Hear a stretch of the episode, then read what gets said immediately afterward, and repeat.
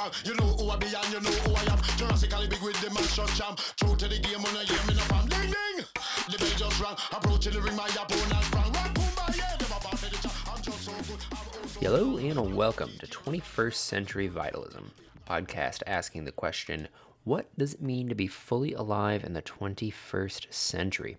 I'm your host, Brett Kane. I'm a body worker and mindfulness meditation instructor, and my goal with this show is to expand the conversation of wellness to go beyond simply taking care of the mind, body, and spirit, but to also include taking care of our environment and how to successfully orient ourselves in a sustainable way that honors all of the systems that we're engaged with.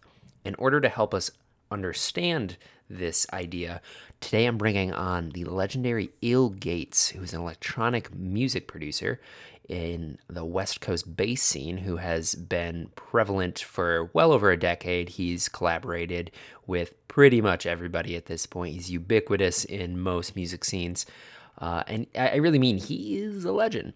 And what I wanted to do was bring him on and talk about one of his primary systems and offerings to the world, which is called the Ill Methodology. And what this is a system that, if you follow it, you can get into a deeper sense of creative flow and actually start to transform your art to be more than just a hobby, but actually your career and profession. So something that a lot of creative types know who are trying to break into the scene is that sometimes you can get kind of caught into some really sticky places where your creative output is kind of coming out like mud rather than water. We can kind of get really stuck in ourselves, and it can be really hard to get out of this. This plagues not just creatives, but entrepreneurs, people who, like me, have a practice, you know, with my massage practice. Every now and again, there can be things that get in the way of that from being a really smooth process. And the Ill Methodology is something that, while we're using it in the lens of electronic music production, which is a very specific thing, I frankly think a lot of the things that he talked about and compiled into the system can really be applied to anything in life. And it really helped me find my creative voice, and it's actually, a lot of it still plays into how I produce this podcast, how I stay in my own creative flow with my own life unfoldings, if you will. So he's been an inspiration to me for a really long time, honestly. I've been a part of his teaching community, the Producer Dojo, and it really helped me really just enjoy music, how to both take it seriously and also not get caught in the minutia of it. It's a really powerful system, and it brings in a lot of stuff from psychology, behavior hacks, kind of like body hack stuff. It's really cool, and it's really intuitive, and he's been teaching it for a long time. And like I said, he is an excellent artist. He has played shows all across the world at this point.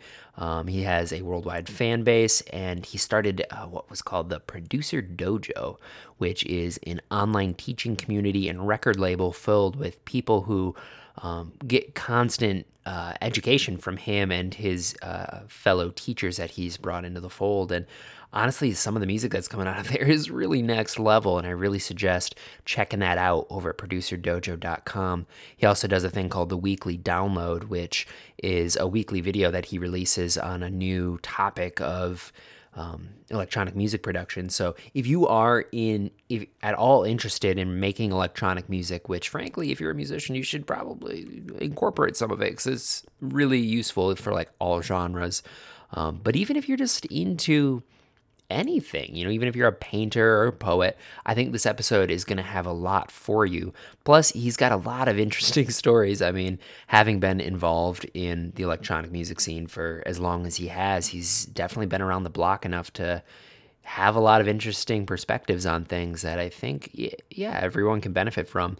Not only do we talk extensively about the Ill Methodology, we also talk about his time with COVID, how he got his foot in the door with being a successful producer, DJ, what it's like for him to have just started a family and be looking at the prospect of touring again, how he maintains his creative flow while on the road, his new Ill Plates, which is a kind of like a food blog that he's doing through his main platform. But yeah, he's pumping out some really delicious looking food, and I think he's talking about making a cookbook. So we talk about just a lot of the stuff, what it was like to start the Producer Dojo, what his goals are with that. One of my favorite parts of this is talking about style and how to develop your own sense of style and some of like the blocks that people are facing when they're doing that. So that's kind of the feel and flavor of this. I mean, a big part of this was like, I've just been a fan for a while and I liked the way that he taught. So I figured I would introduce him to my listeners and y'all to him. So that's what we're going to be doing today, guys. I hope you enjoy it as much as I enjoyed doing it. If you want to support the show, head on over to 21stcenturyvitalism.com. We got a new website if you haven't seen it yet. All the prior episodes, really nice, flashy. The wizards over at Squarespace really, really have a powerful tool over there. This isn't an ad. But we also started a Patreon if you want to support the show directly with financial. The rewards I'm going to be going live with probably in the fall. Life is just really busy right now for me, if I'm being honest with you. But I wanted to create a little bit of opportunity for reciprocity. If you are getting value from this show by being an early supporter, you're going to help me be able to invest more time into it. I know we're down to the bi-weekly right now, but again, in the fall when I have a little bit more time, I'm going to be going back in and doing the full weekly episode release schedule. If you don't want to support financially, that's totally cool. All the episodes are free for right now. I'll be having bonus episodes in the future, but that's for the future. But if you want to support, honestly, what is gold, what might even be more helpful right now than giving me money is giving us a review on Apple Podcasts. Boosting those numbers up is seriously so beneficial. Subscribing on YouTube, liking on Facebook, following us on Instagram. Any sort of engagement on these social platforms is going to be really helpful in these kind of beginning stages of what I'm trying to do here. It helps me get more renowned guests, more experts in their fields. I have some people that are on hold that are just like, yo, if you get a little bit more listeners, we'll come on. And I have some amazing people that are actually already agreeing to come on. And yeah, the show is definitely getting momentum. I know the pulling back might seem otherwise, but got some good people coming, friends. I got some good people coming, and they have some beautiful lessons and wisdom to share. So again, this is just the beginning, and Ill Gates is definitely another good omen of things to come. So if you want to follow him, he's on pretty much every streaming platform at this point. He's got SoundCloud, Spotify, he's got Facebook, Instagram, all the socials. He's all over YouTube. But also check out theproducerdojo.com if you want some of that education. If you're interested in starting your electronic music career, I really suggest starting there. His teaching style, he will get you plugged into Ableton in a really quick and effective way. And it's going to be fun. That's the most important thing, is you're going to have fun doing it. Also, illgates.com if you want to keep up to date on all his music. He's constantly got a stream of music coming out that's all really quality, really funky, really fresh. And that is also including the song that you heard in the intro. That's called Let's Go. I believe that actually just came out on the 29th. So check that out over on SoundCloud as well. As you can hear, it's pretty fire. And thank you again for listening. So open your hearts, drink some tea, do some stretches, and welcome the legendary Ill Gates to the show. Let's go. The world just shook. Wasn't prepared for these bars and hooks. It's just a fresh lyrics out of the songbook. So watch out for the bite of pirates and cook. And we run. You have to keep going or you will get butt. Come up against we is not all fun. Just have them MCs who's carrying with guns. Because them all saying flips you too much. You got them side that a boy can't touch. You got them flows that a boy can't touch. They try to tell Spanish, German and Dutch. Can't get with this, it's original. But can set to finance in the digital. May I remind you. Alright, Ill Gates, hello and welcome to 21st Century Vitalism. How are you today? I'm feeling pretty vital, come to think of it. I'm feeling pretty vital, and I'm definitely feeling very 21st century. So I think this is the exact podcast that I should be on. Yes, I appreciate it. That might be one of the best answers I've gotten. That's definitely most on the money. So I just want to start off by saying thanks for giving me some of your time. You have so much stuff on your plate right now, and that's not a pun to your new cooking offerings that you're giving out to people. Yeah, hashtag Ill Plates. Check it out. Been cooking up a storm, baby. Yeah, how long have you been doing the cooking thing? Well, I started cooking out of necessity because I, for a long time, was vegan.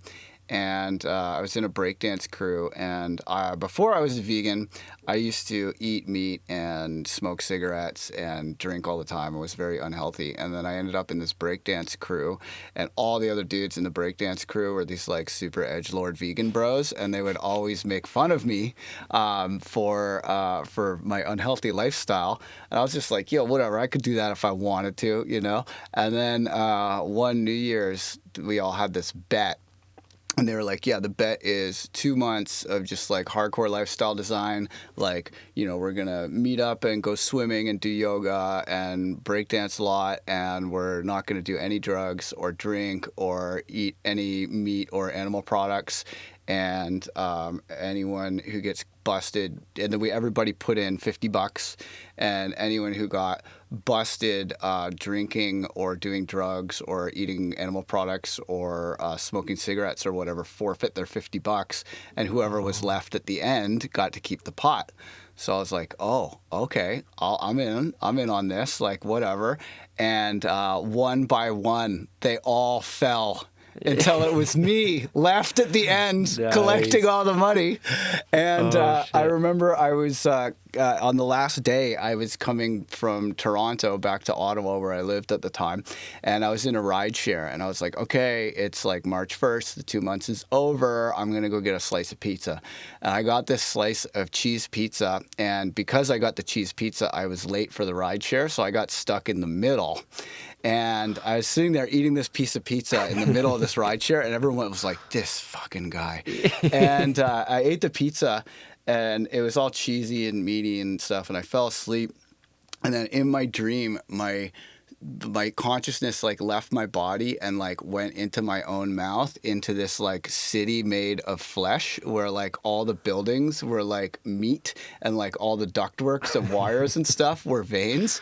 And then all of these like weird grubs started jumping out of the walls and burrowing into my skin. And then would like jump out of my skin and burrow into another place. So I was trying to catch them out of the air, and every time I got them, and they were just like eating me alive. And then I ran outside. And there was, you ever seen the movie Akira, when the guy turns into this weird tumor blob with faces and stuff in it? But, oh, I have. Yeah. So the whole city started melting and turning into this like Akira tumor blob with everybody I know. And then it was like swarming and swallowing me. And I woke up and went, ah, in this rideshare. And everyone was like, this worst guy to have a rideshare with. Like, what is this? And I was like, wow, it's a sign. I should keep going with this healthy, because I felt way better from doing 2 months of that. Yeah. So then I kept going with that.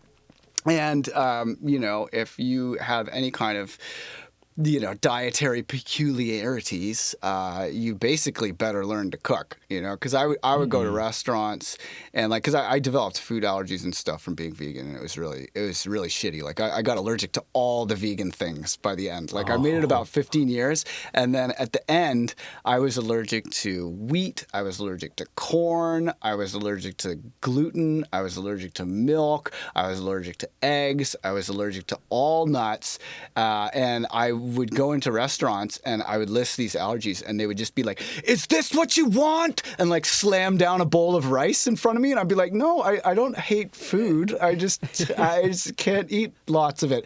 And it got so bad I was getting like hives on my eyeball, which I didn't know was possible. So eventually my doctor was like, yeah, dude, you are out of things to eat. Like you're out. God. You can't eat anything. Like soy was off the list, so no soy sauce, no Chinese food. Like I just couldn't eat anything. So, you know, so I eventually gave up and started eating animal products again, and focusing on eating less processed foods that are more just like ingredients.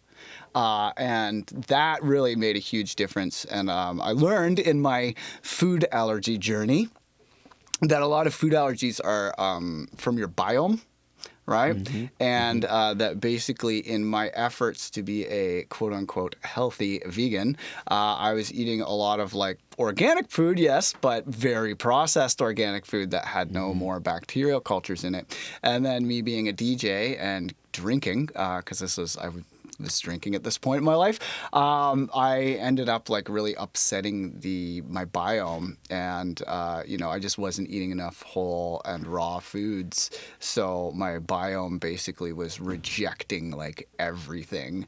So I became a lot more proactive about my biome. I ate a lot of like kimchi and sauerkrauts and fermented foods and stuff, and I'm like in way better shape now. But because of this long journey of my dietary peculiarities, and just being a starving artist, because I mean I was a starving artist for like 10 years before I ended up making a decent living. Like I was making a living, but it was like toothpaste sandwiches, bro. Like it was rough. Like I couldn't afford to go out or do anything, so I would just stay at home in the studio. And like anytime I would get money, I would spend all of my money on gear and then have no money left for food. And then I would just like go to the grocery store and just buy like bags of flour and like make shortbreads and shit. And I'd just be like at school, like eating shortbreads, like so poor. But because of this, I basically painted myself into a corner from which the only escape was to get good at music and make a living at it. And eventually, after failing again and again and again for 10 years, things started to pan out, and now they're doing just great. And I'm so glad that I had the grit to make it through those periods. But now I have learned both music and cooking. That's amazing. I love that the thing that got you on like the healthy lifestyle was spite and the trauma of the dream. Spite, trauma, don't ever underestimate the power of those. Dude, spite is great. It's a very good motivator. It's very useful. Yeah. So totally. That kind of leads me to the idea that like, so you said that it was kind of like when your back was against the wall that it kind of forced you. You're like, yo, I got to like make good music. I got to really, do you think that that's an important part, like the starving artist in, or do you think that you can maybe bypass that? Well, you can bypass that. But in my opinion, I think the only reason to make music, especially the only reason to pursue it seriously, is because you have to. Yeah. You know, like there should, if you're just doing it as like a means to an end, like you want to be famous or, you know, be considered attractive to people you find attractive or make money or whatever, you're not going to make it through the kind of necessary middle steps that are required to get good at it, you know? And, you know, I think like one of the big things that holds people back from any kind of independently motivated pursuit is that they don't commit, you know? And there's one thing that just bores me to fucking tears. It is hearing people talk about the art that they're gonna make or the book that they're gonna write or the film that they're gonna do, and then they never do it. And I'm just like, why are you even telling me about this shit? It's like telling me about a dream that I wasn't in. You know, like I'm not fucking interested in this, you know? Yeah. I mean, unless it's, of course, there's like, you know, Akira tumor blobs or whatever, something interesting. But if it's like, it was like my house, but it wasn't at my house. Yeah. I'm like, God, fucking kill me, you know? So, you know, I read, you know, when I was trying to figure out how I was going to adapt to the artist lifestyle, I remember I was, because I got my first record deal like right away. You know, it was like my second track I'd ever made. Yeah. Just got signed because I was working with a scratch DJ in Toronto named Capital J, and I was going over to his house to get him to do some cuts on a record because he's a friend of mine. He's cool, and I had just come back from a record store and I had a piece of vinyl that I played at his house, and I was like, this thing has a skip in it. You know, and he was like, oh, well, the A&R for that record label is a friend of mine. We're in a band called Genocide. And I was like, that's the worst band name ever, homie. Like, why would you call your... And he's black, too. So I was like, why would you call your band this? He was like, it's hardcore. It gets a rise out of people. I'm like, shit. Like, but he's like, so anyway, we're in this band. It's not really working out, but I could give him a call. Yeah. And he pulls out a Lego phone. He had a phone literally made of Lego. And he called him up and was like, hey, this is my friend Dylan. He bought this record. It's busted. And I was talking to him, and he was like, oh, yeah, so you're working with Jay. Like, where can I check out your music? And I sent him to this, like, super like no users producer website, like where people would swap tunes in track feedback or whatever. And the next time I logged in, there was this like new flashing instant message from this guy, the Incredible Melting Man. And he was like, hey, I'm the A&R at this vinyl record label, and I want to put out your second, third, and fourth tracks you've ever made. Don't like the first one, though. Too many illegal samples. And I was like, holy crap. So then the next thing you know, I was in this meeting with all these other artists, and they signed us all to album deals, and I, like, had to do it, right? And so that was really, like, because, I mean, I probably would have kind of considered it, like, a hobby or, like, indulgent in some way until I had, like, an actual, like, hey, you know, like, you have committed to doing this, and I did it. So, you know, so I had this, you know, this commitment to do this, and I was trying, you know, it completely changed my motivations as an artist, because like when you start and you're making music that's like just for fun, it's just for you. It kind of doesn't matter what other people think. Like, did you have fun making it or not? That's the goal, right? Yeah. But once you're making music for other people, and especially if you're like starting to consider perhaps having a career or whatever, or you want your records to be, you know, some kind of a balance of your artistic vision and what you think other people want, it becomes much more challenging. So I was going through this really intense period of not so much writer's block, because I was working all the time, but I just couldn't, like, my skills were not where they needed to be for me to get the record to sound the way that I wanted it to sound. And I would just be like comparing it against all of the other artists that I was inspired by. And I was just like, the mix isn't there, the sounds aren't there, you know. And this was before YouTube. So I would like go to the Guitar Center and like give the guys weed to come over to my house and show me the ropes, you know, like it was pretty, you do what you got to do, right? But anyway, so I was in this insane period of writer's block, and you know, I had gotten very unhealthy with my obsession with finishing this music, and like I wasn't going out, I'd skip birthday parties, I wouldn't go out with my friends, like I literally, like, you know, because I know rationally that you can make an amazing record in one magic afternoon, you know, and when you look at the careers of different musicians, many musicians' careers have been launched by work that is essentially to them a toss-off, you know. Like, for example, Bauer with the Harlem Shake. That is by no means the best Bauer track. Like, he was kind of just like, yeah, whatever, it's like a dance beat, like put it out on your free label, I don't care. And then next thing you know, it's like the biggest thing he's ever done. Or like, there was, I lived in Ottawa, so I used to go to Montreal to party all the time, and there's a DJ and promoter there named Tiga, and everyone knew him as like Tiga the promoter for the longest time. And he would work really hard on his music, but it wasn't like huge international hits, you know, until one day he had some DJ friend of his in from out of town, and they were fucking around on their synths and stuff in the afternoon before the show, and one of them was like, oh, I just figured out the riff from Sunglasses at Night, let's do a remix. And they did this like totally like stupid remix of Sunglasses at Night that they were gonna play. It was like an electro remix that they were gonna play at the club that night, and didn't really think anything of it. And that was way bigger than any other track Tiga ever did, and totally launched his career and like blew him up, right?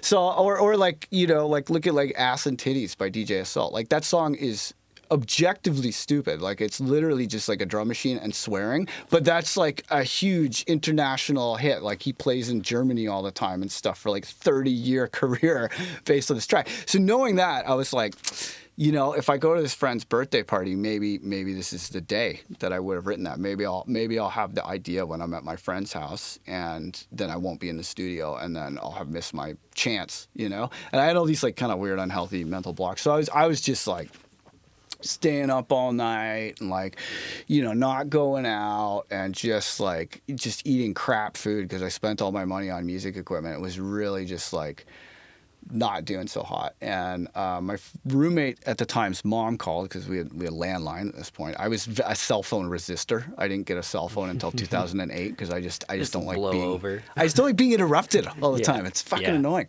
you know. So I still am like that. Yeah. So I was a real holdout. So we had a landline, and his mom called, and she was asking for him. She's like, "How are you?" And I was like, I'm coming apart at the seams, to be completely fucking honest. And she was like, well, what is it, you know? And she's like this like Buddhist lady. She was really cool. And then she was like, oh, you should check out this book called The Artist's Way by Julia Cameron, who is, I later learned is James Cameron's wife. But she has this amazing book that has all these exercises and stuff that can help you to really come unstuck as an artist and have like a much more healthy relationship with your creativity and stuff. So I started doing those exercises and everything kind of came together and I finished the record and it was great. But one of the things that that book recommends that everyone does is to draw up a contract with themselves where you turn your nebulous, non-action-based goal of be an artist into specific, measurable,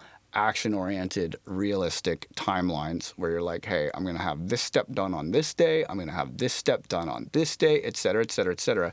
So when you wake up, you're not like, holy shit, my whole career, everything I needed to say ever. You're like, okay, I got to just keep putting one foot in front of the other. What is the step I take today, you know?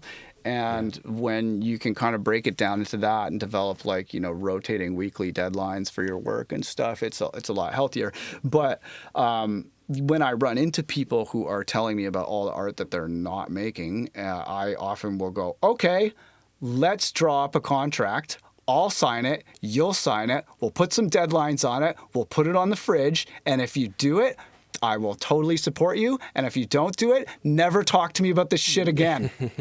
And I have got so many of my friends to finally do the fucking thing that they have been wanting to do because of this. And I think that one of the biggest things that a lot of people who would be artists lack is that level of commitment and accountability with a third party. And then, you know, after this period, I ended up going to the University of Toronto and studying psychology. And I learned that that the principles that are in that process are actually psychologically very sound. And there has been a lot of research about this, but basically there's like four main factors that you need to know about for goal achievement, okay? So the first one is creating a formalized plan with action steps and a timeline and committing to it formally. That is number one. Right. Number two is creating some kind of an accountability with a third party so that you have someone who's like, hey, you know, where's that record you owe me? You know, like so you get one of your friends to hold your feet to the fire or a record label or something, and then check in regularly. And the best results were achieved with a weekly basis. So there was a study where those three factors together, like they tried them all independently and then they tried them all three together, and all three together more than doubled the likelihood of people achieving the goal. And it works for like New Year's resolutions or fitness goals or anything, just some kind of a formal agreement, accountability with a third party, and weekly check-ins, right? It's kind of like AA, right? A lot of things include that. Yeah, for sure. Yeah. And then the other thing that makes a massive difference is loss aversion. So there's a quirk of human psychology where we value loss more than we value equivalent gain. So it is worse to lose something than it is good to gain the same thing, right? This is also known as the Concorde fallacy because of the failed aerospace project, the Concorde, which was a very high-speed plane with like a robotic nose that would go up and down. That was developed in the 80s by, I think it was the American, French, and English government sunk like billions of dollars into the development of this plane because they thought that consumers would pay extra to cross the Atlantic in 2 hours instead of 4 hours, and that this would mean that they could charge like 5 times as much money for plane tickets. But the thing that they neglected to realize is that it takes fucking 2 hours to get to the airport and through security each way. So saving 2 hours on a 4-hour trip is not cutting the trip in half. It's only like a 25% time saving. You know, you've got traffic to deal with and all the hassle of the airport. So the consumers just did not support this project at all. And that's one thing I've learned in the entertainment industry is that the public is never wrong. The public is never wrong. But yeah, so these governments just kept throwing good money after bad because they did not want the money that they had spent to be quote unquote, in vain, right?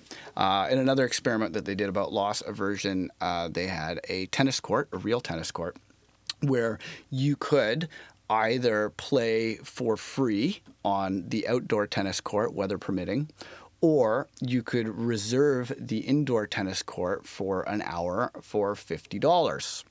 But the indoor tennis court, being an indoor gym in summer, was a very stinky and not the nicest place to play tennis. But 80% of people who would have reserved the indoor court would come by on a beautiful sunny day with perfect weather and a gentle breeze in the air, and they would say, well, it's obviously nicer to play outside, but we've spent the $50 to play inside in the stinky indoor sweaty tennis court, so we don't want to waste our $50. Let's go play the obviously inferior game of tennis so that we don't lose our $50, which is completely irrational when you think about it. You're there to play tennis. You want to play the most enjoyable tennis game possible. If that means playing outside, play the game you're going to enjoy more, right? But 80% of people will play the worst game of tennis so that they don't, quote unquote, waste their $50 that is already gone, right? So this loss aversion can be a very powerful motivating feature as well. And there's a website and app called stickk.com, stickk.com, that we actually use in the dojo. I mean, we have our own app that is coming, but it's in the works. But this Stickk app allows you to create a goal, and then you can appoint a referee and put money on the line, just like I did with my breakdance crew.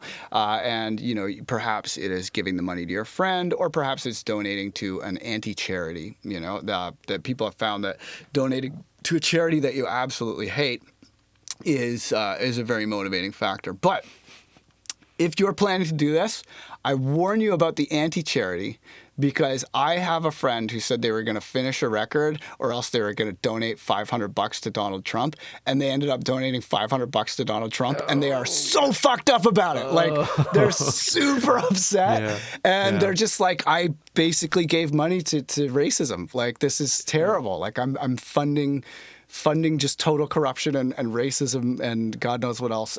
They're really gutted. So just be aware that can happen. But anyway, so we use this app Stickk for what we call the Remix Your Life Challenge in the dojo. And if you see people using the Remix Your Life Challenge hashtag, that's us. And basically, we've gamified habit formation where you get 1 point for each new daily habit that you're trying to form. You get 5 points for a weekly habit. You get 10 points for a monthly habit. And then I think it's like 20 points for a quarterly habit, and then 100 points for a yearly habit, right?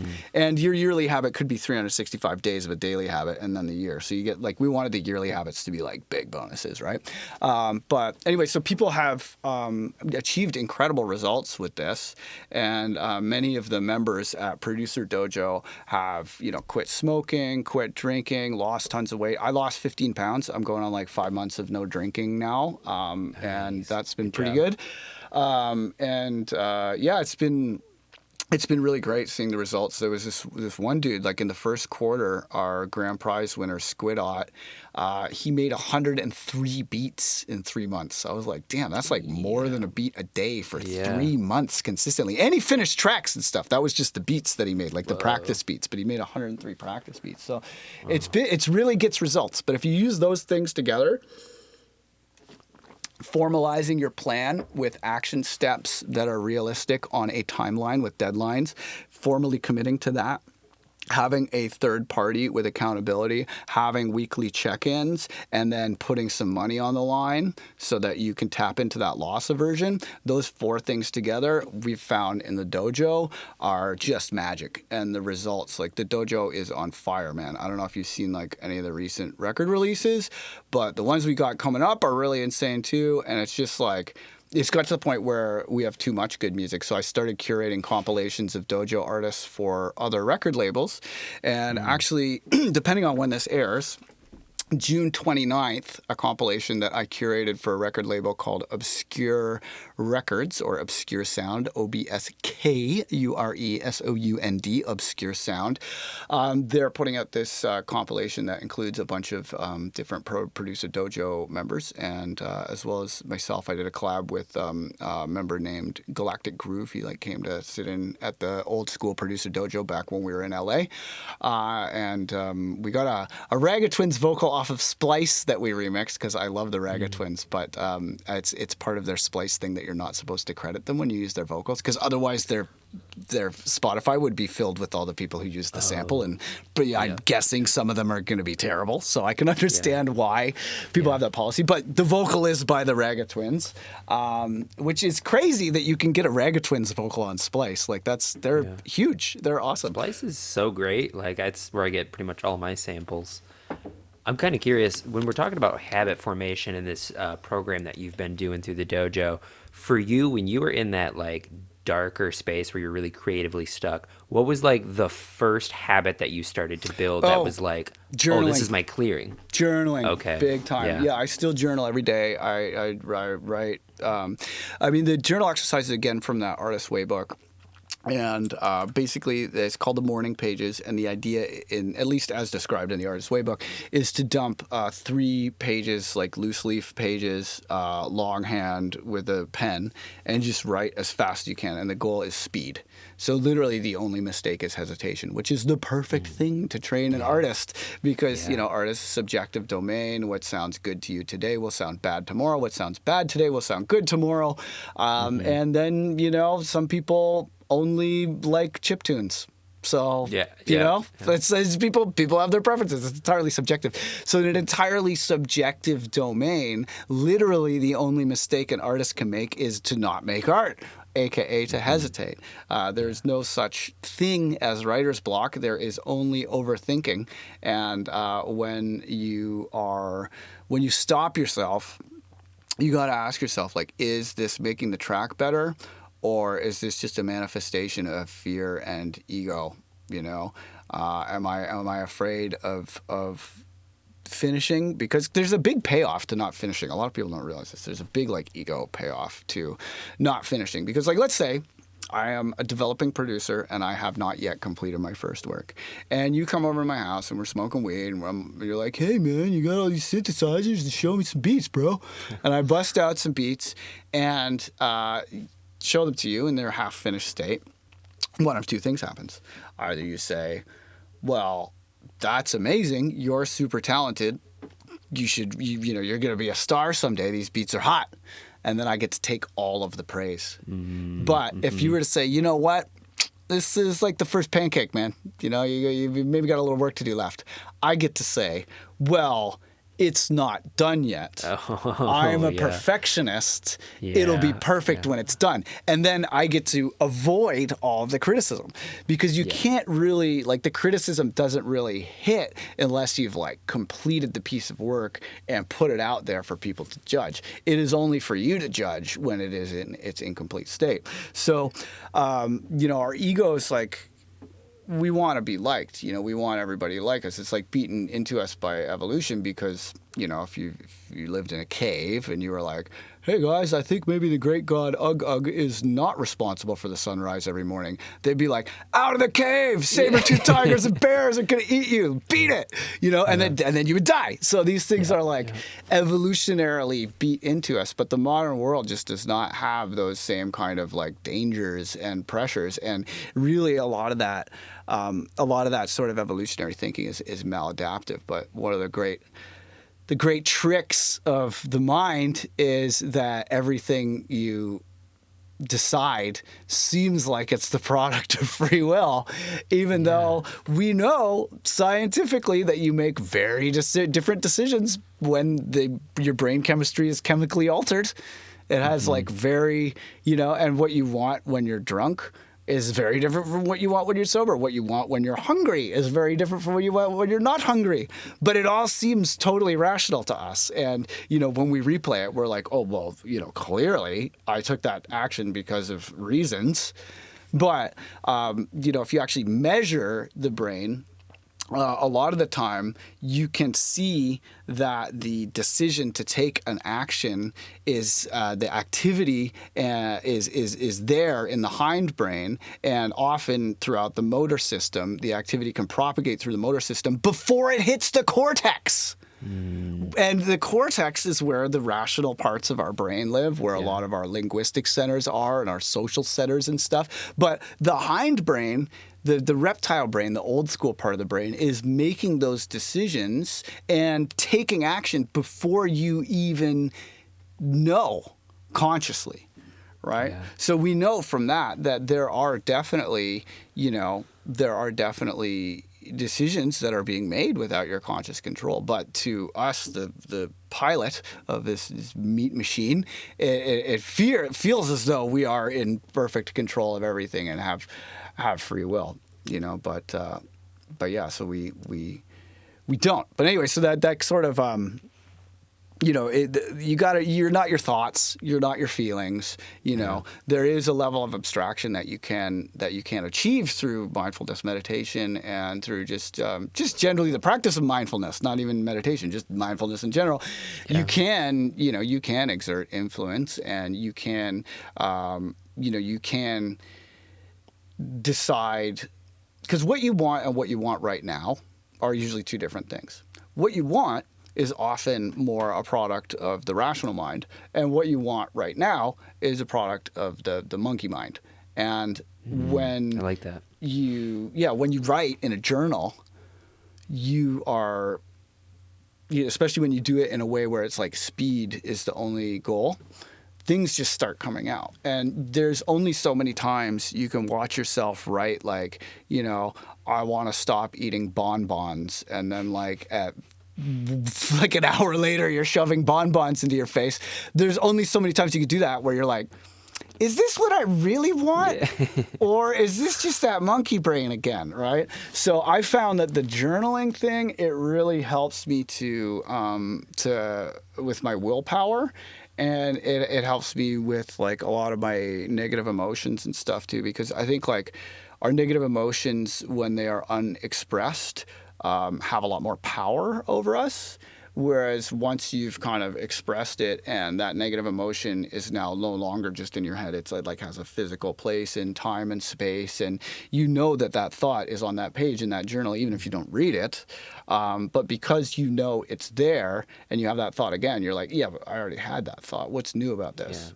And then you want to move forwards just kind of naturally, just by knowing the fact that you wrote the thing. So like, I never read my journals, and I throw that shit out when I'm done. Like, I have no point for this, and I would hate for anyone to read them because they're just full of my stupid, embarrassing thoughts. Like, it's terrible, right?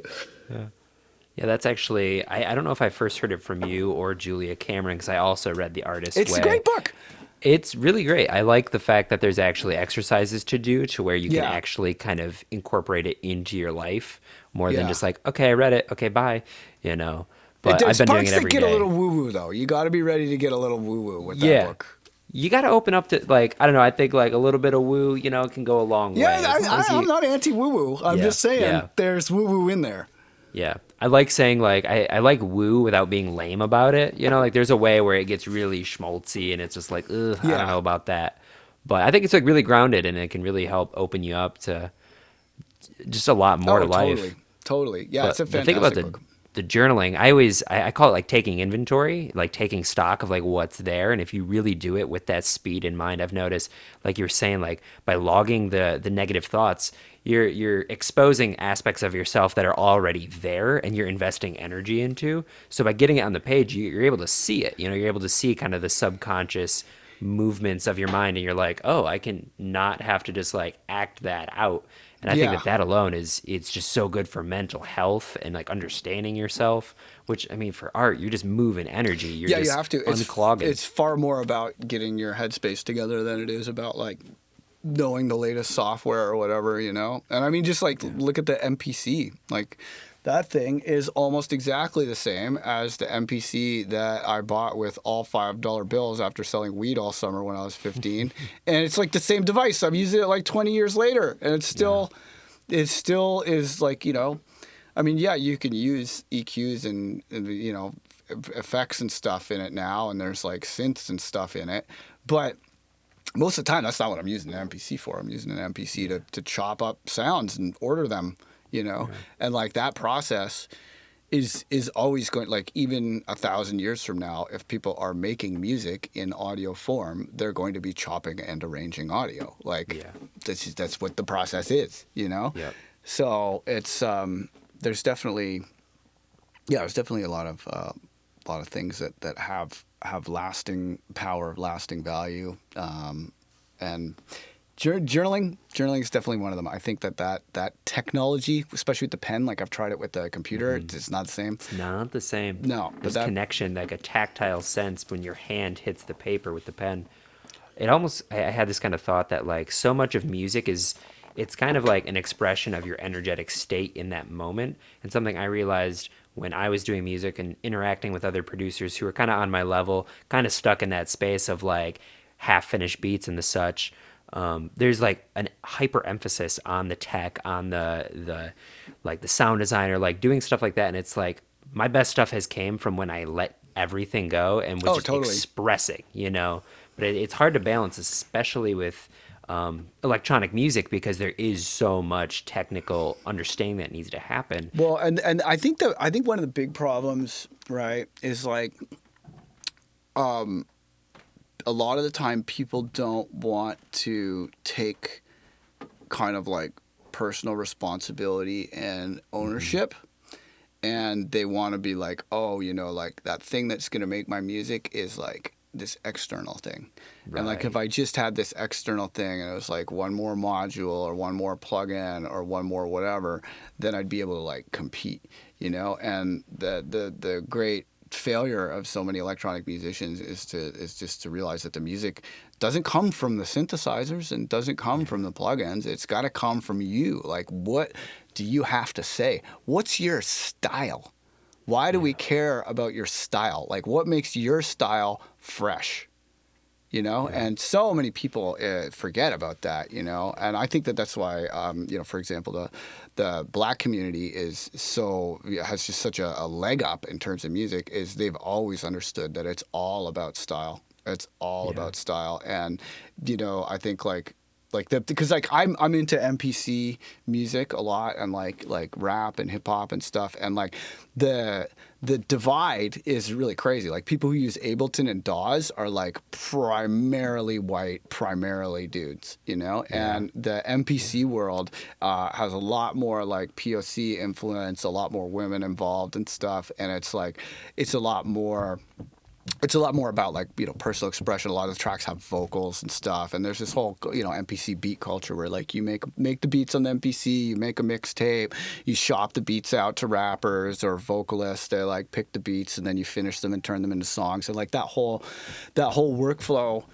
is just so much more like, because like everybody has the same limitations. You can't load a VST mm-hmm. plugin on an MPC. Like you could maybe get a different synth than the next person for making samples with, but you know, it's like you're just chopping and arranging audio, and it just really cuts to the core. So I find, you know, when I'm studying different music resources, a lot of the time I end up learning things that I then apply in Ableton from the MPC community, because you know that music is so much more focused on style and on rhythm and on like, you know, like so much of the like white dude computer music is just like 100% quantized. Everything's exactly on the grid, and it's like here's the yoi sound that I learned how to make on YouTube, and then here's the growl sound that I learned how to make on YouTube, yeah. and then here's the wob sound that I learned how to make on YouTube, and then here's a sample of someone yelling a word,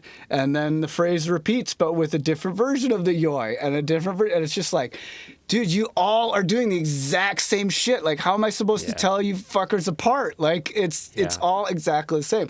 Whereas, like, you know, MPC music and like a lot of the music in the black community is just so much more about style, expression, rhythm, flow. Like, and it's just like, there's definitely, I mean, there's things to be learned on both sides, and you know, I've definitely heard some pretty badly mixed and produced music, and I listen to a lot of badly mixed and produced music because of that's good style.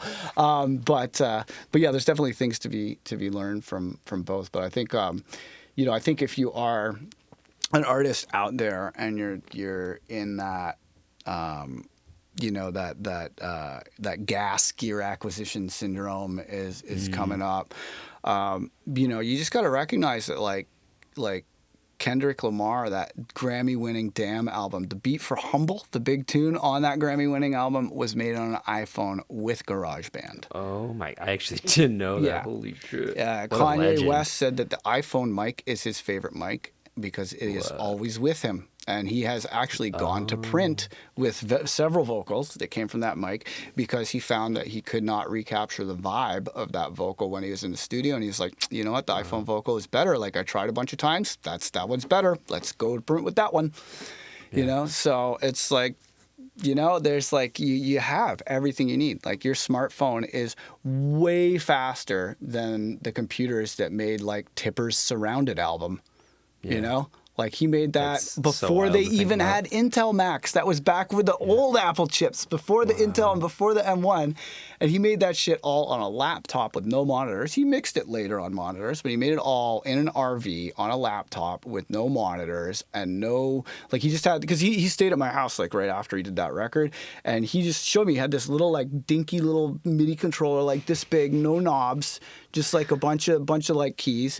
And he just like, you know, he had a workflow where he would like, you know, make synth sounds, sample them, chop them up in Contact, and then he would do like the kick on like C#, which is a black key, the snare on D#, which is a black key, and he'd play the kick and snare with his left hand, and then he'd have like three hats or shakers on the other black keys, and he would play the drums like that, and that was why so much of his music had triplets in it, is because he's going tickety, tickety, tickety, tickety on the three black keys with his right hand for the hi-hats and stuff. And he just had this workflow where he was just like, you know, the sounds might have taken this whole processor to make, but once they're sampled, it's just chopping up a sample. It's like not too much processor use. But yeah, so he showed me that workflow like way back. That would have been like 2003 or 4 or something. It was like a really long time ago. But yeah, so, and it's just like, you know, if you listen to that Surrounded album, that thing sounds insane. It's even amazing today. To this day. Even today. Yeah. You know, and he put that album out like, here, I'm going to Google it. Tipper Surrounded release date. May 20th, 2003. The record is insane. Like that, your smartphone is way better than the computer that was made, that album was made on. Your smartphone is way better than that. So, you know, it doesn't matter if you're trying to make really technical music or not. You can do it with the tools you already have. You don't need any more plugins. You know, there's so many free resources out there. You can get sounds like freesound.org is crazy. Like it's like a completely non-profit like educational resource, and people just like, you want an 808, type it in, boom, there's samples of a real 808. You want a sample of an elephant, type it in, boom. Like I sampled a queef from there the other day, and there's like, but yeah, my track like lists of queefs. No, there was only one queef, but it was like the perfect queef. Like it didn't need any EQ or anything. You only need one. Yeah, and it's like if you listen to my track Marble Madness, at the turnaround at the end of the drum phrase, literally like every time there's this sound, and that sound is a queef, and it's completely unprocessed, like pure. You know, it's like queef to table. It's really, it's really great. But you know, you can get anything. Like you can type in anything. Like I was just like, I could look up anything, and then I typed that in, and I was like, this is a really nice recorded queef. That's as far as queefs go, that's one of the nicer queefs I've heard. It's probably why it's the only one. I mean, like I said, you really only need one. Like they captured it. So I'm kind of curious. I wonder how much of like the creative influence is the environment that you're in. Like you said, like in a lot of like black culture, like they're using MPCs and they're getting a lot more like style out of it. They're getting a lot more expression. And I'm sure that a lot of that also has to come down to the fact that they're not, like, I feel like being in a studio creates a certain kind of sound, and you can get a like wide variety. But like if you're like out in a different kind of space, you said like, like Tipper was out in like a trailer, you know, making Surrounded. Yeah, I just wonder how much your environment. Big difference for sure. Yeah. Big difference for sure. You know, that's kind of one of the great things about music making now is it's so portable, you know. Mm-hmm. And I know a lot of people who get much more out of their mobile devices. And I actually, you know, I've been working on a book, and I was sitting and writing at my computer desk, and I just hated it, you know, and like, cause like I spend, you know, I'll put in like 12, 14-hour studio days for like 5 days in a row in this exact chair. And I try not to sit in this chair unless I'm actually making music. So for me to be doing this kind of like hobby project, writing a book, I'm like, this is just not cool. Like, I am not having fun. My back hurts. Like, I don't need another thing to do in this chair. Yeah. And then, you know, I started just like writing on my phone in the notes, and, you know, like I can write like 10,000 plus words in a day on my phone, like easy, you know, just chill. Yeah. It's like, it's a totally different thing. So that's been pretty cool. So, you know, I found that environment I like a lot more. Now, I don't really like, I mostly do sound design on my phone when I'm doing music stuff, and just like make recordings of synthesizers and manipulated granular sounds and stuff. You know, I found like that kind of, you know, just like being outside, or like sitting in a park, or like an art gallery or something, or just some like peaceful spot, and just having this like, you know, people just walking around you in the world, and you have this like these private fireworks in your eardrums. It's like so. I find it's like pretty zen, you know. And then like, you know, you're not going to be there forever. It's not like you're like in your studio again for another 14-hour day. You know, it's like, I think it really helps. It really helps. Break it up. Yeah. So where I want to go is we're opening up with COVID, right? So where you're about to be starting. I'm in Michigan. Oh, okay, cool. Here in America, Grand Rapids. Right on. Yeah, it's a good spot. But something that a lot of musicians are going to be having to do again after so long is touring. And, you know, we're talking about like lifestyle things, behavior, like trying to like maintain your momentum creatively. How do you navigate touring? It's one of the things that kind of kept me from being a full-time musician. I don't want to tour. It's not for everybody. I fucking love it. Personally, I love it. Like, I love meeting new people. I love being exposed to new things. I love being exposed to new music. I love going out for sushi. I love rockin' parties. I love, like, you know, like the money, of course, is great. So that really helps. And, you know, going to music festivals is super fun. And just like meeting all these people that music is, like, by far the most important thing in their life, that to me... you know, those are my people, man. Like, and if I meet someone who has like, you know, who gets it at like a musical level, and like we can geek out on all the different artists that we listen to, and like different trends and sounds that are coming out. I love that, man. Like, I totally dig it. And then, you know, I developed the ability to just sleep on any plane, and like coffee will give me insomnia at my house. Like, if I have a coffee at like 4 p.m. or whatever, forget about it. I'm not going to bed till 4 a.m. But I can pass out right after coffee on a plane. Like, my body has just, from like 15 years of touring, it's just like, oh, this is our chance, and like I will just pass the fuck out the entire time on the plane, you know, and like it doesn't matter. So it's just, you know, I mean, the flying is just like teleporting if you can sleep enough. And then when I am awake, you know, I got a battery in my MPC, so I'll just be working on my finger drumming and stuff, and like just getting the hours of practice in. And then I read like all the time. Like, I try to read at least a book a week, so I'm always like, you know, just cranking through audiobooks just constantly. So I mean, I never waste any time on the road. And then it's like I'm either studying or performing or celebrating and getting paid for it. And it's awesome. So like, it's not something I have to manage. Like, I like it, right? You know? Right. So what do you think? So you have a family now. How do you think you're going to, like, congratulations also, by the way, but how do you think going forward you're going to be able to balance both of these lives? Are you just going to make more stops at home, or? Yeah, well, basically, you know, I told, like, because I mean, it's, like, the dojo pays pretty well, but I have like a ton of people that I pay full time, like, you know, like, and I pay everybody, like, across the board, like living wages and more, you know, like, mm-hmm. Even people who are doing stuff like support, like, I give everybody like $25 an hour, you know, like, I'm not trying to take advantage of anybody, or like, and they're all my friends, you know, they're all my friends. They're like people who came up through the dojo who are talented musicians in their own right. Yeah. And like, you know, I mean, we have a few people who are like interns or do a work trade where they work for training, but anyone who's getting paid is getting paid well. Like that. Mm-hmm. So, and I don't want that to change. So, yeah. You know, because we have such a big team, it's not like going on the road, you know?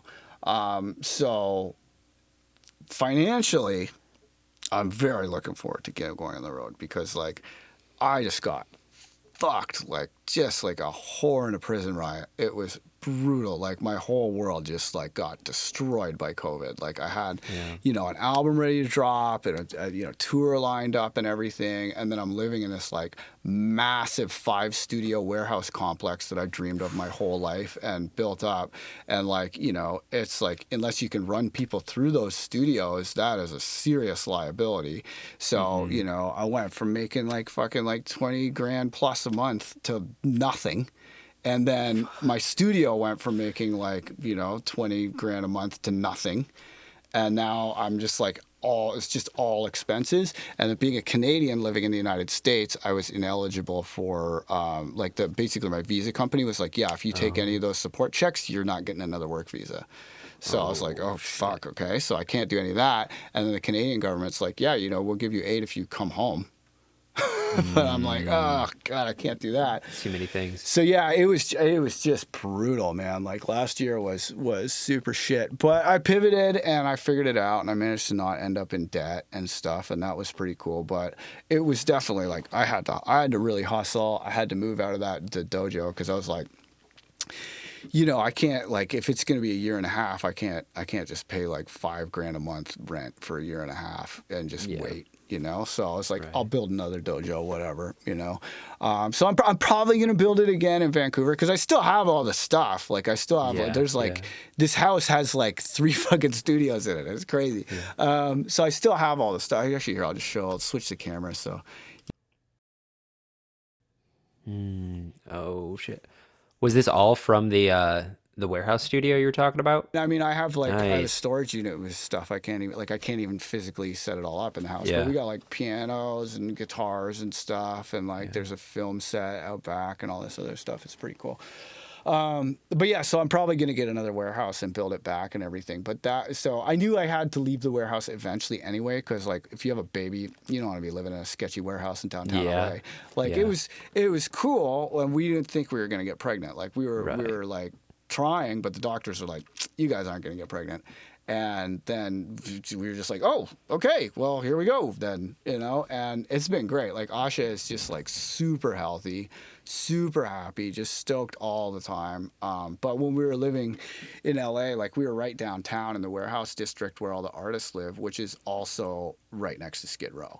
And that is not where you want to be for COVID, man. Like there was an outbreak of the bubonic fucking plague. Well, actually, there was an actual outbreak of the bubonic plague where all of the homeless people in the camps, because it's spread by rats, and there's all these like giant nasty rats with the plague, and all these rats were like, you know, giving the homeless people like the Black Death from the Middle Ages. And we were like right next to that. And I remember like when we were getting ready to leave, we were walking, and one of our dogs is a rat terrier. And you know what rat terriers do? Yeah. They hunt and kill rats. Fuck. So we're walking, and there's this like diseased rat that's like dying on the ground, and she runs up and just bites it by the neck, and it starts freaking out. And I'm like, oh my God, this is how we die. We're all gonna get the Black Death. Oh, we had to like, and then we had a flight in a couple of days. I'm like, shit, do we even tell the Center for Disease Control? Like, they're not gonna let us into Canada. Yeah. Like this is brutal. You know, we were like, let's just pretend nothing happened. That's the move. So we gave the dog a bath. It's the best we could do.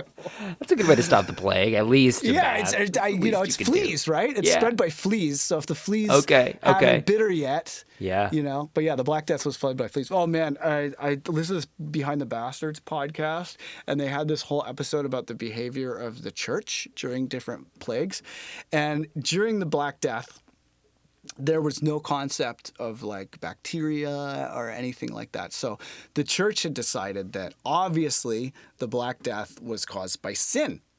So the thing to do would be to get everybody together that they can all pray together and take communion together, sharing by mouth, like holy water and wine and wafers and all that. So the Catholic Church just becomes this like plague factory and then everybody dies, right? So they're like, okay, well, we need to get more people. So we need to have like some parades and stuff to get people hype for the church.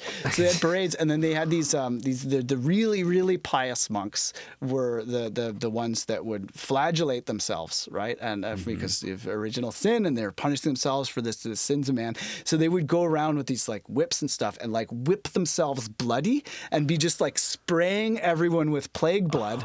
And then they encouraged people to bring their children up so that the monks could like kiss their children, and that would I guess cure them of sin. It's the last thing you should be doing. So I'm amazed that there were any Catholics left after this behavior. It's it's wild. But yeah, the Black Death, man, it's serious shit.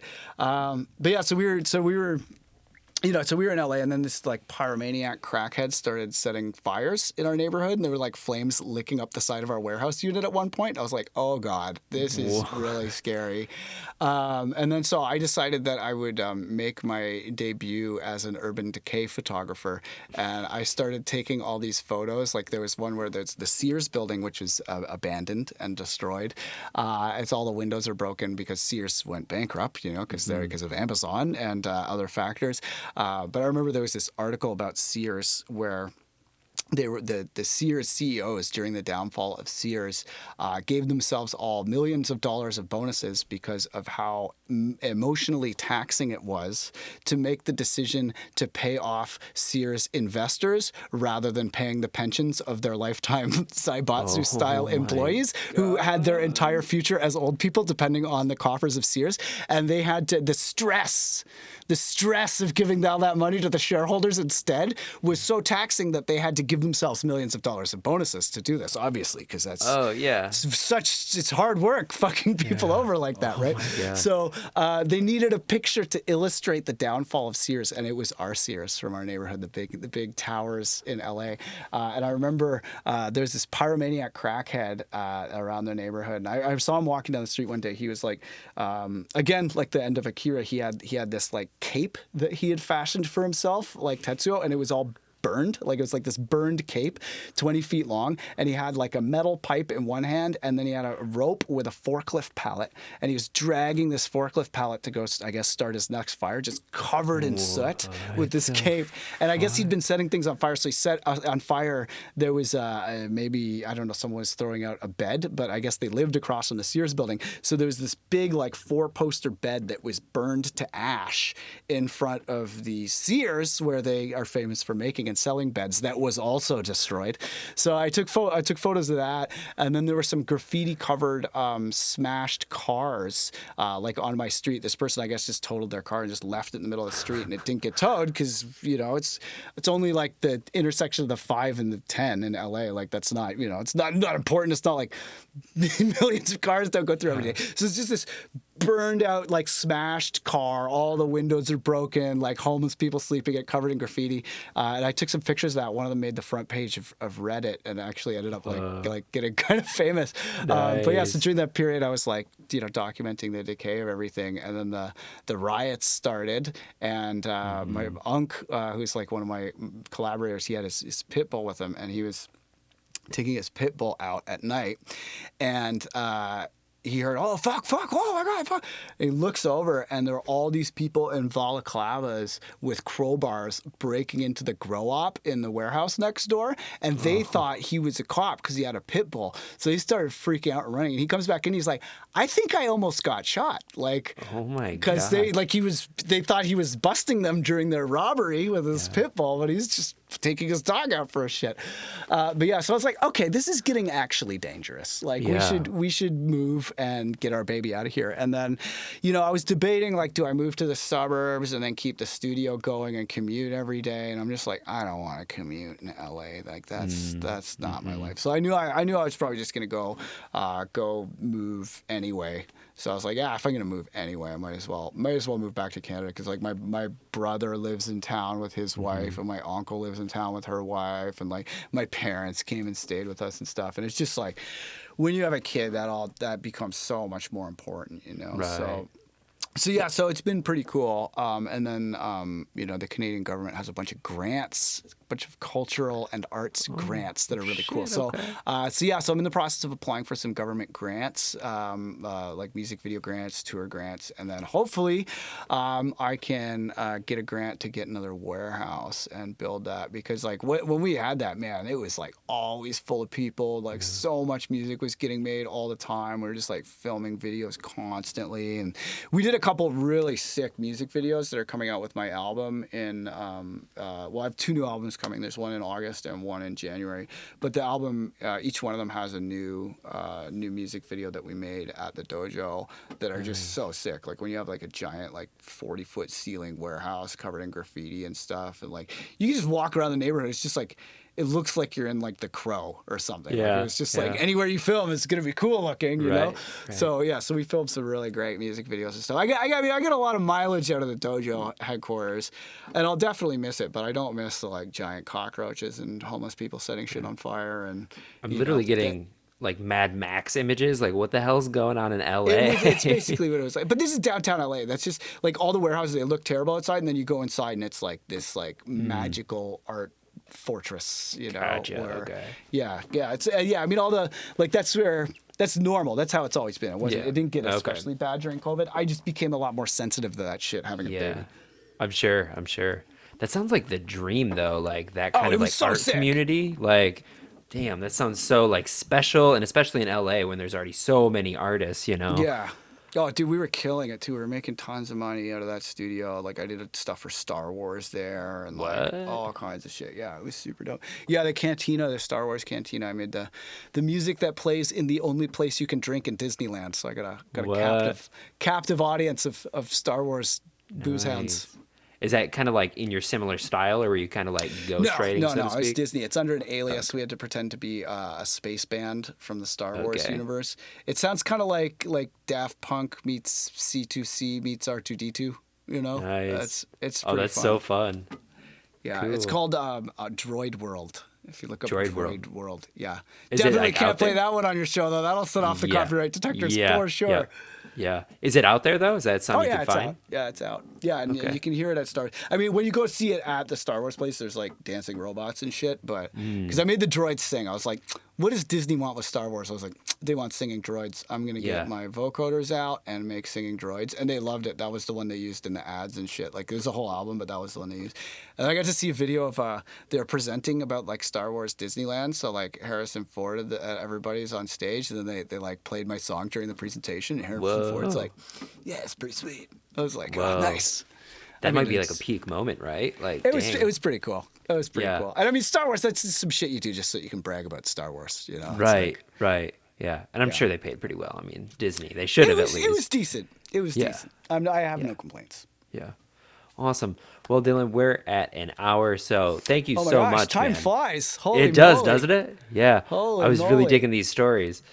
So yeah, you have a lot of stuff going on. I want to give you some space to just describe everything you have going on. I'll talk about the dojo in the intro and really give people a good heads up on that. But yeah, where can people find you? What's going on? Okay, for sure. I mean, there's definitely a lot of moving pieces in my world.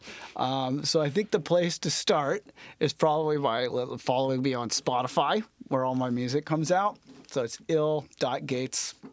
on Spotify, and you can hear all kinds of new music. I've got an album coming out in September 3rd, and then I have another one scheduled for January, and there's going to be a bunch of singles and music videos and stuff around those that we've all worked really hard on, and they're going to be dropping on my record label, Producer Dojo.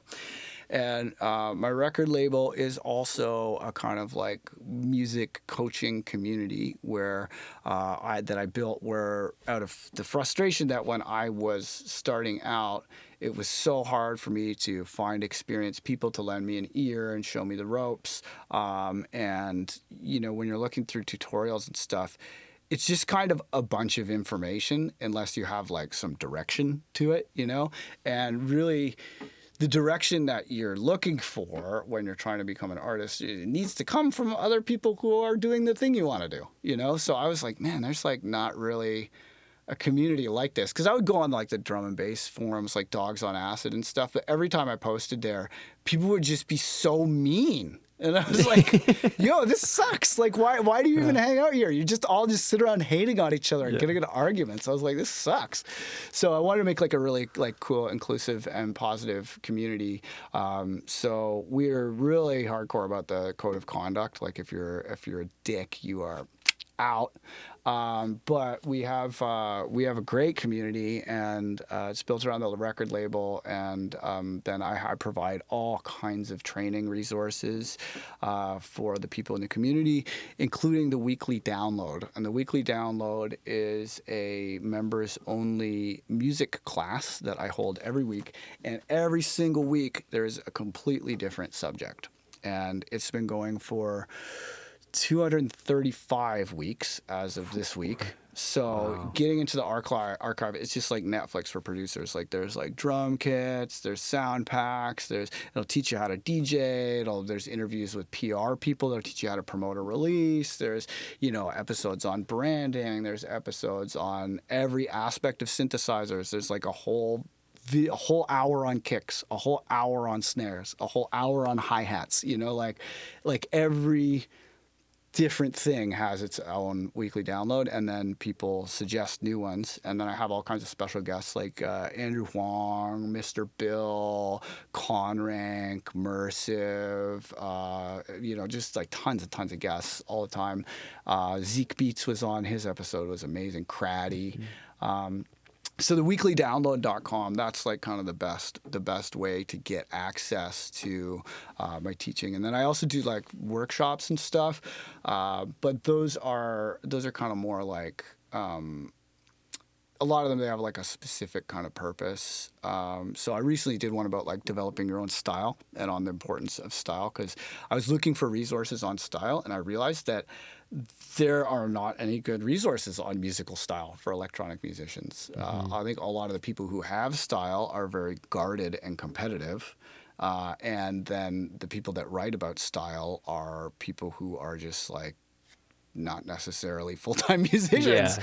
So there's a whole bunch of like not full-time musician advice about style, and a lot of it was terrible.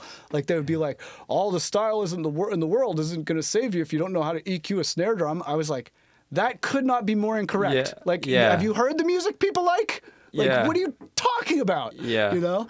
But anyway, so I put together this class on style that was to address that specific purpose. And then recently, I heard some stories from some friends of mine about, you know, that were female friends of mine who were vocalists, about how frustrating and toxic the music making community is for female artists, especially for vocalists. And they often end up in a situation where, you know, some dude bro will be like, oh, you know, you're so talented, I'm totally gonna help you and like, you know, take you to like the stars, you should be a star, I'll make you a star, we should hang out. And then they're like, oh, okay, that all sounds great, it's awesome.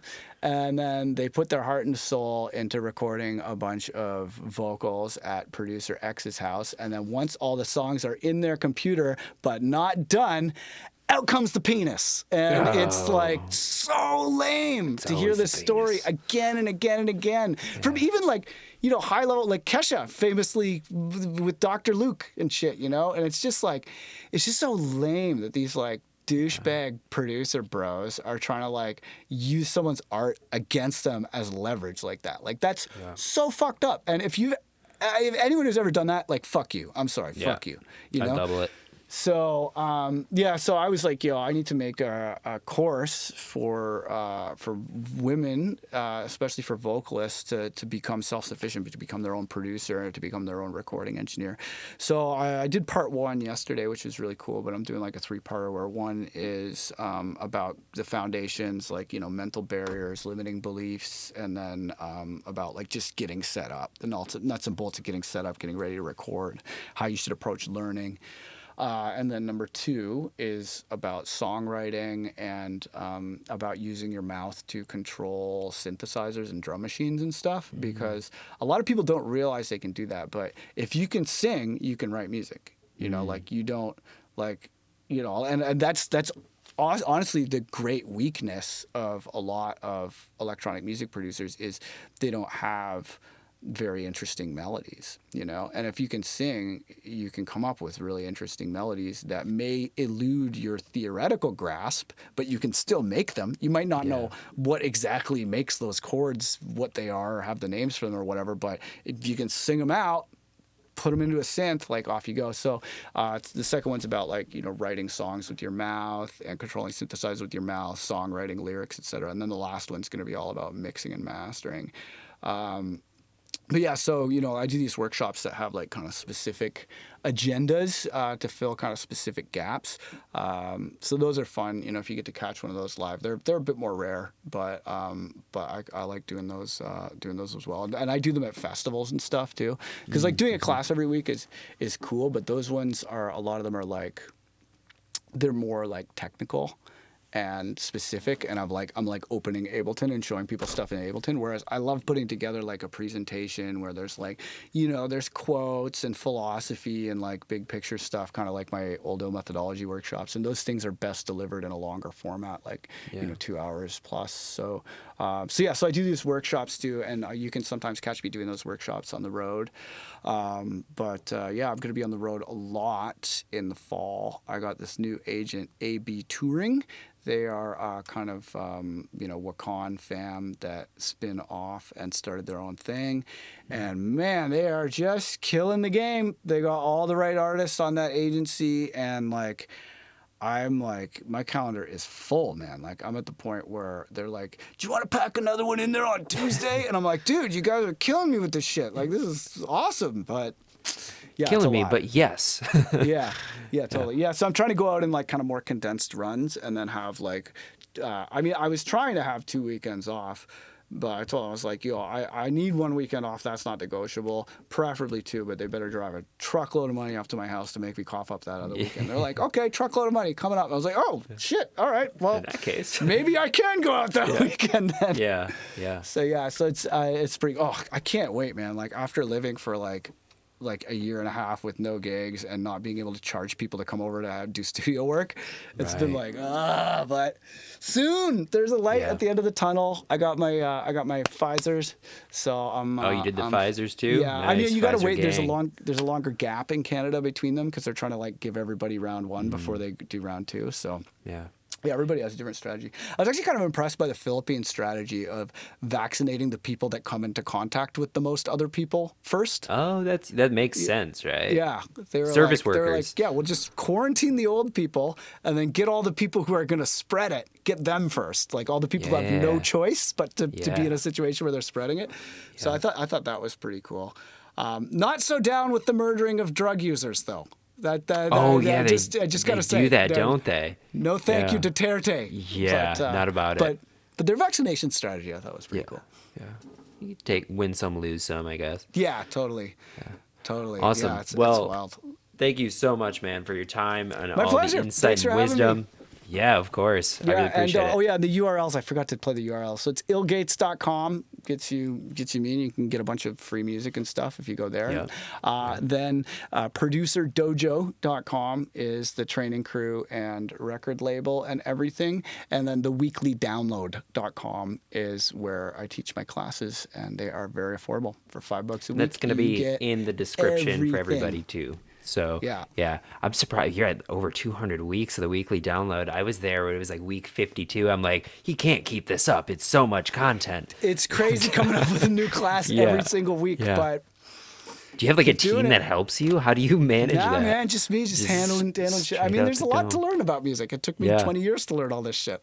That's true. That's true. So awesome. Well, thanks for everything that you do, man. I appreciate you. Yeah, my pleasure. Thanks for having me on. Lots of love. Stay vital. Stay 21st century. We're doing it. Not going back. All right. Peace out.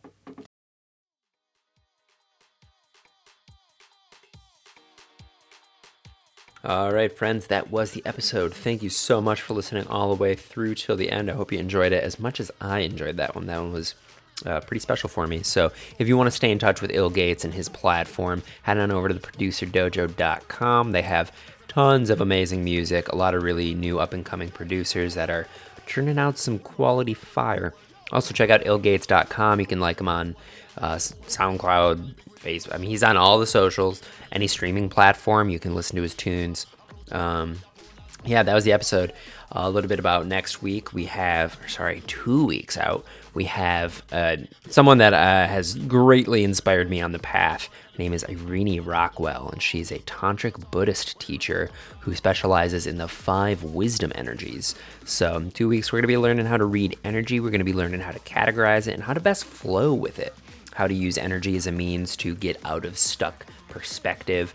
I read through her book, which is The Five Wisdom Energies, and it literally changed my life. So it was a huge honor for me to be able to host her. So check that out in 2 weeks. I'm telling you, the guests that we have coming are really good, really good. So yeah, this week, Ill Gates. I hope y'all really enjoyed it. If you want to support the show, head on over to Apple Podcasts, leave us a review, subscribe on Facebook, Instagram, YouTube, give us a thumbs up. You know the deal. You're on the internet in the 21st century. You know all the things. Head over to the website. We got the Patreon if you want to support directly. It really helps. So yeah, that's the show, guys. I hope you enjoyed it, and we will see you in 2 weeks with Irene Rockwell.